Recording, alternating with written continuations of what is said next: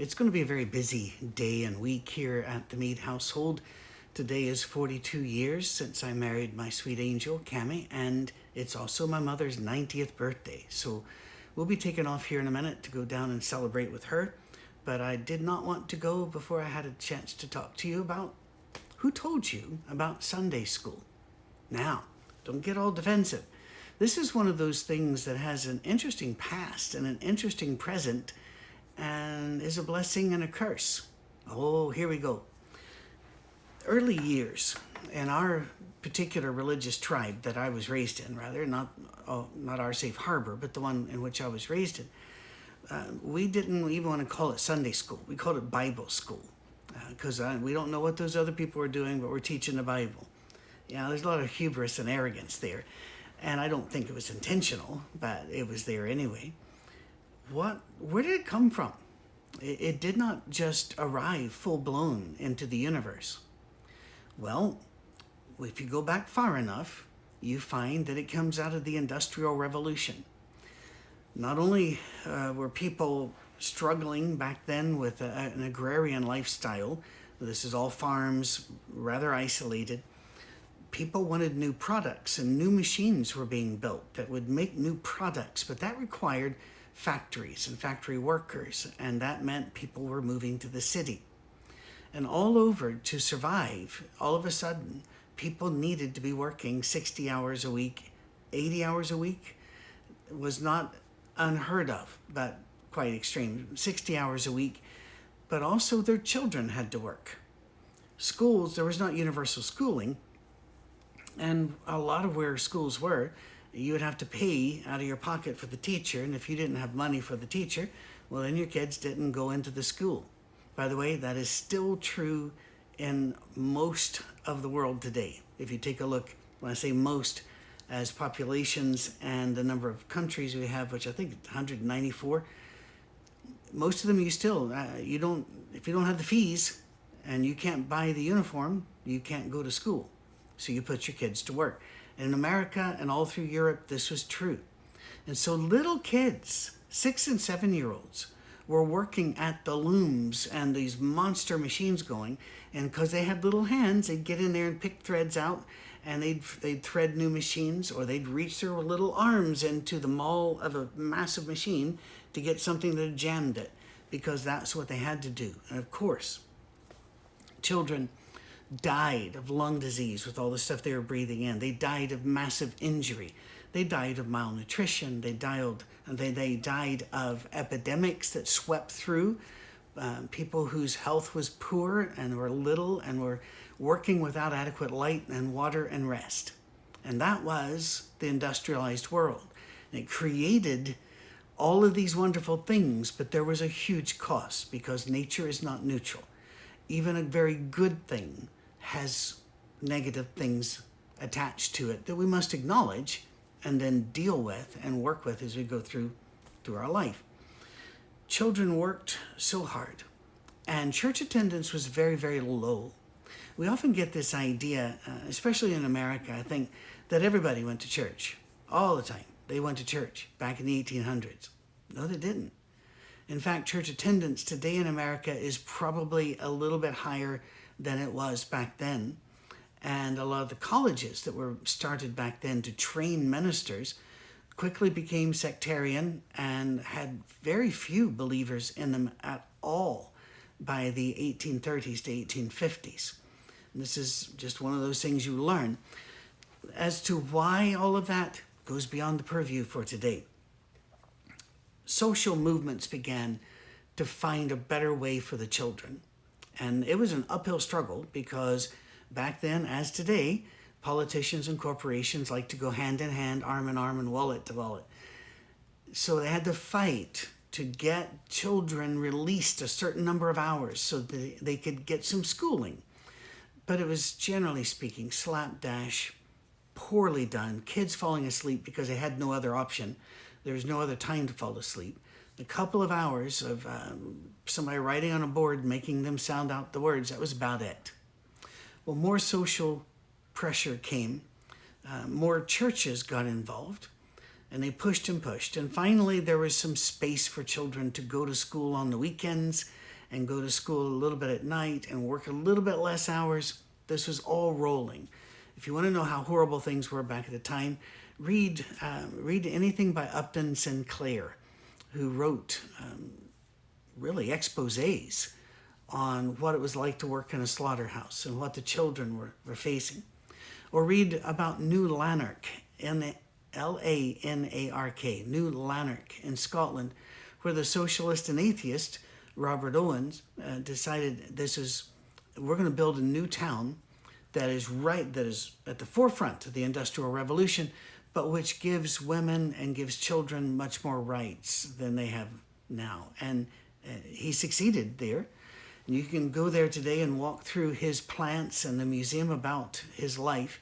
He tried to bring it to the US and it failed. One of the guys that debated him on atheism was alexander campbell who uh, people in my religious tribe know who that was. And it was a very civil debate, but Robert Owen had no response to the evidences for God and the need for faith, and his movement here sputtered out somewhat. However, the social aspect of the movement, taking care of the children, most people could get behind that after a while, and children were given some space. But what are you going to do with them? Well, the church wanted them to attend a Sunday school since they were having this is their only opportunity to go to any school. We would like to carve out some time for a Sunday school and we could teach them the rudimentary elements of the faith. And, and so they did. Now, at that time, a lot of churches, not just the one in which I was raised, weren't real sure about Sunday school. And the response was this if you send your children to have somebody else teach them the Bible, you're going to stop having church in your home. And everybody laughed and scoffed at that. No, no, parents would never be that negligent in their duty. But a lot of you had never heard of church in their home until I just said it. It was a common thing to have a period of devotion, prayer, and reading in believing households, it must be said, and in those households where there was any time to do it and who could afford a candle or a lantern by which to do it. So there are no broad brushes here. This is this is a mess. Human beings always been a mess, and this is a river with many streams and few boundaries. Well, they were right.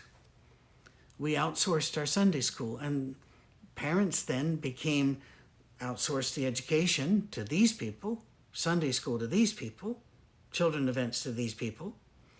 And then all our job to do basically is to make sure they have some sort of food in the house and move them from sport activity to club activity to activity activity.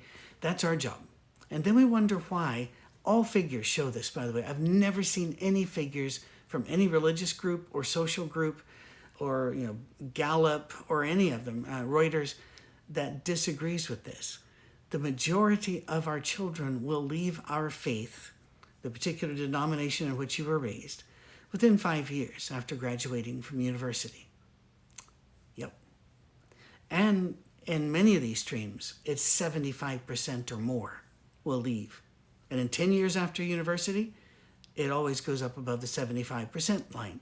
Now, some of these trickle back when they start having children. Uh, so let's not act like everything's a one way street. But it is tragic and what's the source of the, the problem? Well, we don't know what they're being taught at school. Um, and whenever we do hear about it, we can get upset, whether we think it's too far to the right, too far to the left, if it's not adequate civics, if it's not adequate math, whatever it is.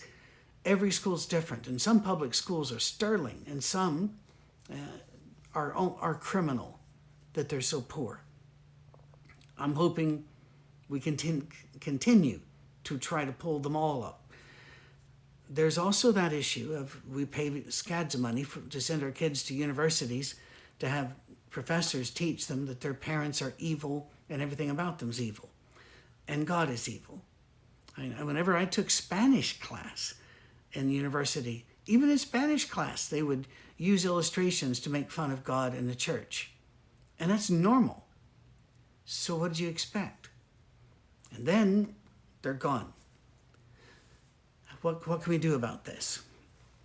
Well, I don't think we junk Sunday school and teen programs uh, at all if they're well run and if they involve the parents. And I think parents, here's where it's on you. Any church I've ever served, one of the hardest things we had to do was try to get parents to be involved in their children's lives in religion, in the events, in the classes. You know, one offs going to camp once a, year and going, woohoo, singing all the songs and doing the, the funny dances. Uh, that we could get them going there. But what about the rest of the time? So, what's the response to this? Because I could go on and on, as you know. But this is Monday morning, and you've suffered enough. We need to teach our children at home primarily about God, about life. So, how do you do that? Well, you limit the number of outside activities they have. Our kids were allowed to have two, and one of them was church most of the time. We counted that because the other one would eat up so much time, like a particular sport or the like. But we limited it so that they had time with us every day, quality time.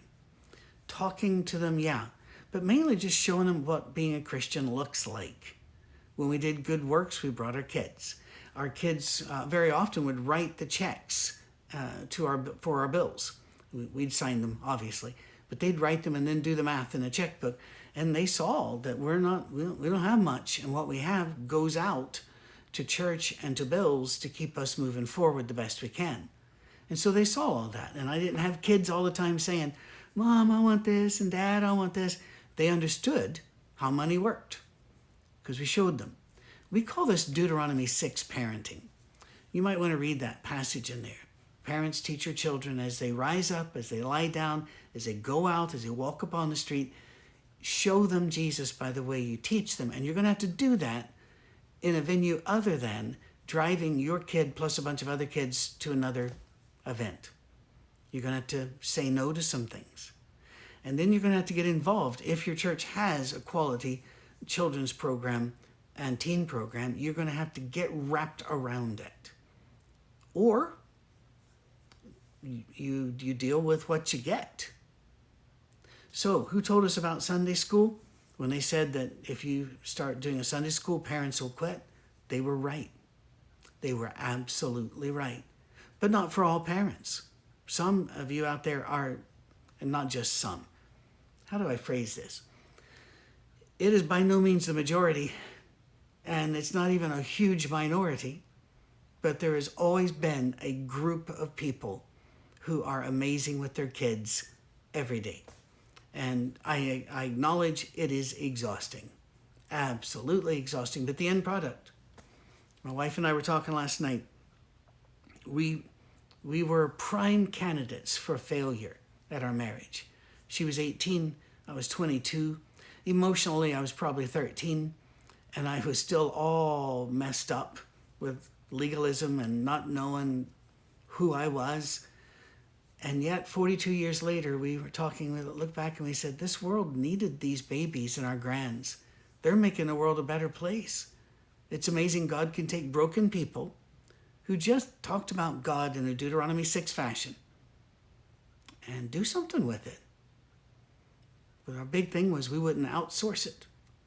I didn't outsource the teaching of ethics and morality. I didn't outsource the teaching of how to survive in a difficult, frightening world. And I didn't outsource the teaching of God so that the programs we put our kids into were an addition, not a replacement. So it's complicated, isn't it? Now, what if you have no kids at all? You just go to Sunday school and learn from the lessons. Yay. And I mean that without sarcasm or irony. Yay. I'm very glad you did. Let's make sure, however, we don't outsource to the minister the study we don't outsource to the teacher the study. That whole located minister thing and our whole setup, that's a whole nother stream to walk back. But right now, may God bless you, give you a great week. Keep your eyes open. Find a way to teach as you walk along the road. Cheers.